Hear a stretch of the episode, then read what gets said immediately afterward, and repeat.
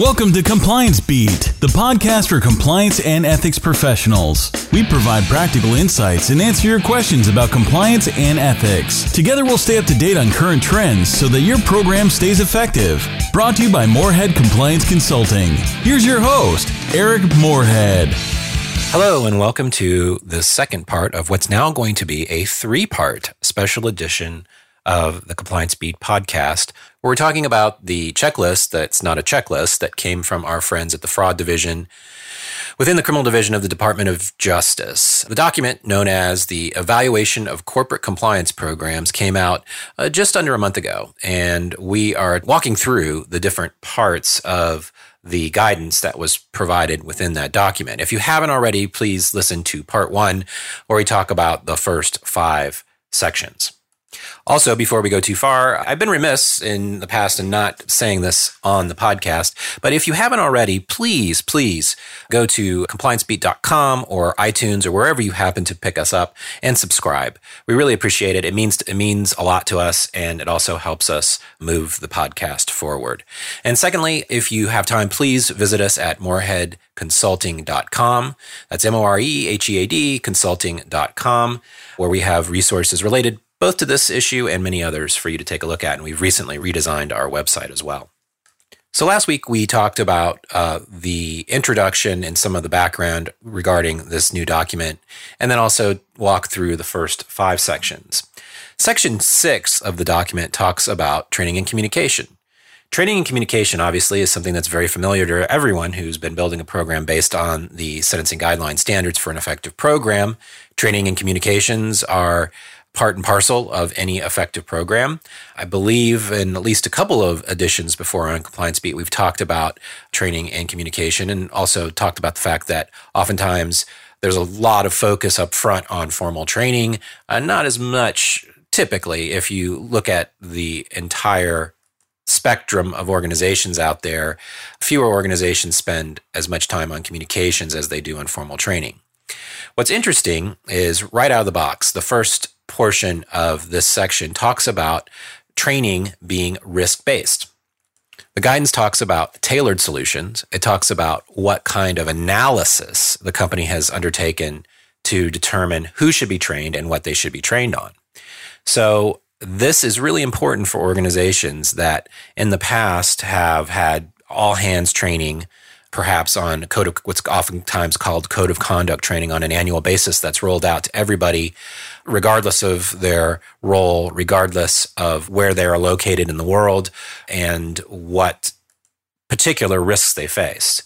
So this really is talking not necessarily about training. And although it's not mentioned in here, what you're talking about here is having a training curriculum that is a risk based curriculum. You're talking about having a training plan.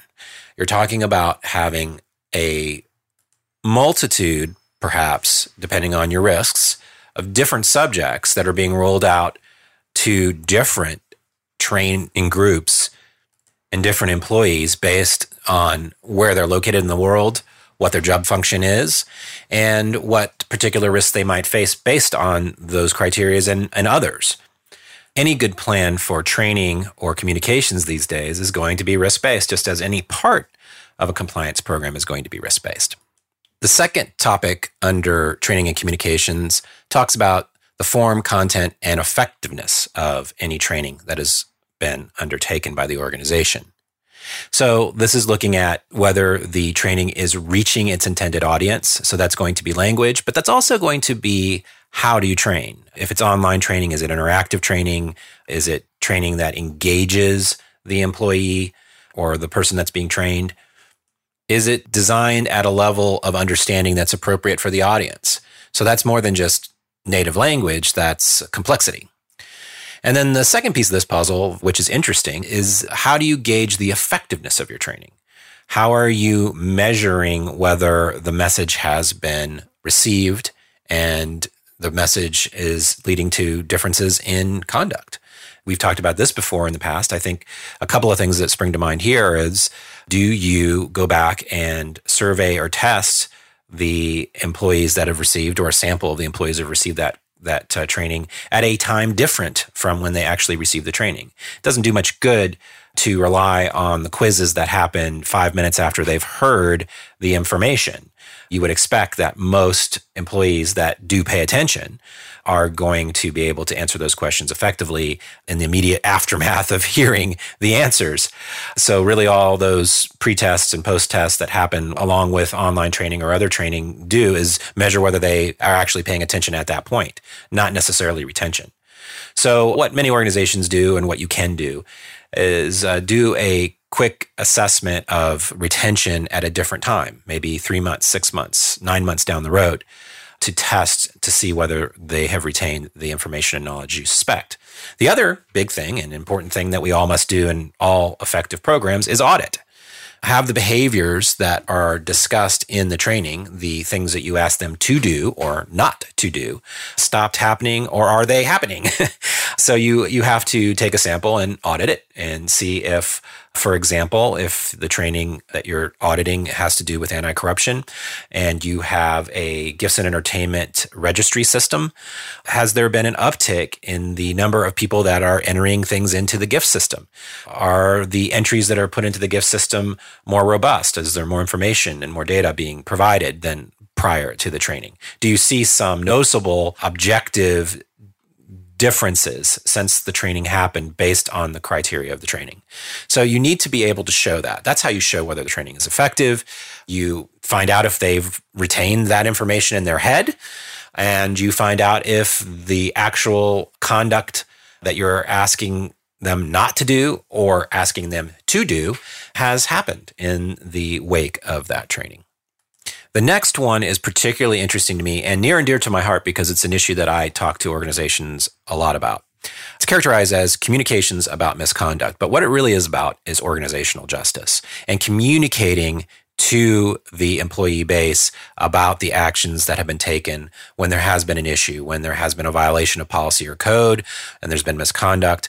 How does the organization react? And even more importantly, in some circumstances, how does the organization communicate that to the employee base, to the stakeholders. This is really important because there's a tension out there and has been for a long time between HR and legal and compliance in many organizations about revealing information around misconduct and the results of investigations and incidents. There is a natural tendency in many cases to keep those things as confidential as possible. This is sometimes coming from outside counsel who are advising their clients based on a fear of litigation around employment issues.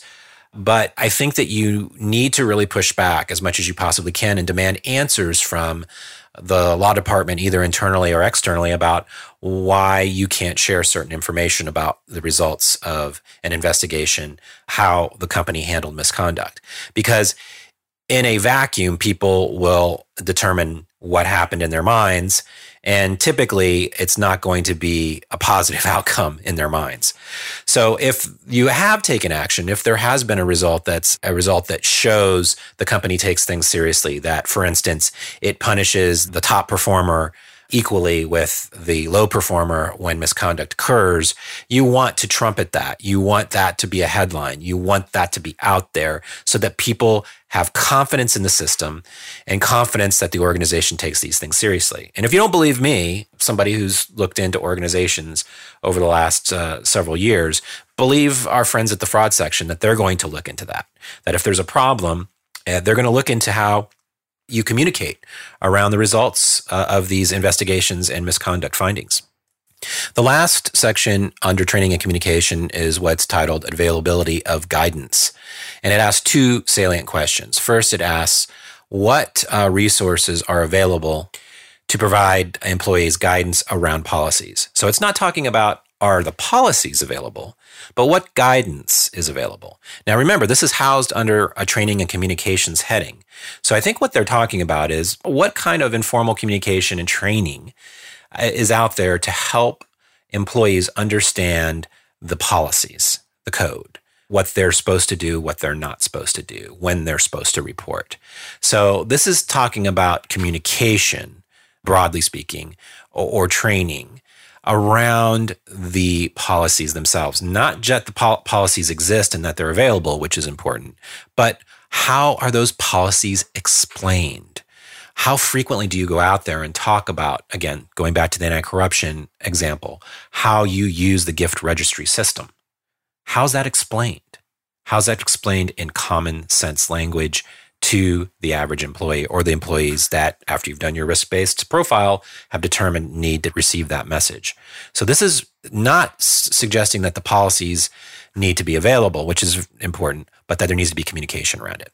The second question is how has the company assessed or looked into whether employees know when to seek advice and whether they're willing to do so? So, this goes to the heart of the most complex and difficult issue around reporting, which is retaliation or fear of retaliation. We talked about this before, and I encourage you, if you haven't, to go back and listen to our podcasts on this. So, this is delving into whether the company has looked into these issues about how freely people feel about coming forward and raising questions and reporting concerns and seeking advice. Do they know about the resources? Are they comfortable coming forward? So that's a culture survey. That's going out and and talking to people. That's doing focus groups. That's doing some research into people's perceptions about coming forward, about the resources available to do that, and about how comfortable they are doing that. So those are really salient, important things. Now it's interesting. Those are the topics that are under training and communication, not whether you're regularly training, not whether you're hitting certain topics, but whether you're measuring. Look at the focus here on measurement and on data. This is very different, I think, than what we have done traditionally with training, where we put a lot of effort into creating training based on some presumptions. We push it out there. We insist that people do it or sit through it, but we don't really measure. So if you take one thing away from this section, that's measurement. How are you measuring? How do you do it? It's important. Section seven is titled Confidential Reporting and Investigation. There are three salient questions here about your reporting system. And I say system because we're not just talking about a hotline here, and I'll explain what I mean here in a second. So the first question is How does the company collect and analyze information from its reporting mechanisms. So, how are you gathering information? Do you have a hotline system? Do you have an incident reporting system? What are the data feeds into that? So that's not just the people who happen to call on the hotline, but how else are you using systems? If there's information that's being collected by HR or up through the management chain, how is that information collected, analyzed? And the second question is once you've got that information, how do you assess the seriousness of the allegations? Do you have a triage system? Do you have a ranking system? How do you handle different types of allegations? Who handles different types of allegations? We all know that a lot of the information that typically comes through a hotline and a reporting system is, uh, broadly speaking, HR related. So, how does HR handle those particular reports? Do you aggregate and look at the data around HR reports that maybe you as a compliance officer don't typically handle, but do you look at trends? How does HR report back to compliance or broad, more broadly speaking to the governing authority of the organization around what they look at? So have a handle on the different feeds of data and information on reporting and asking questions that come up through the different channels. How do you collect it? How do you analyze it? And how do you rank it? How do you determine seriousness? The last question is Does the compliance function have full access to the information? And this relates directly back to the first two questions. So if you have sort of different routes that different reports take, if HR is responsible for collecting a lot of information, what do they share? Are, are, there things that they're not sharing around not only just trends, but what types and the volume of certain reports coming from various parts of the organization are? So, is compliance, particularly the compliance operation of the organization, getting all the data it needs? So, this is really data driven, just like the prior section. The second topic heading is focusing on investigations and sort of your investigation protocol. It's asking whether the investigations are properly scoped and staffed by appropriate qualified personnel.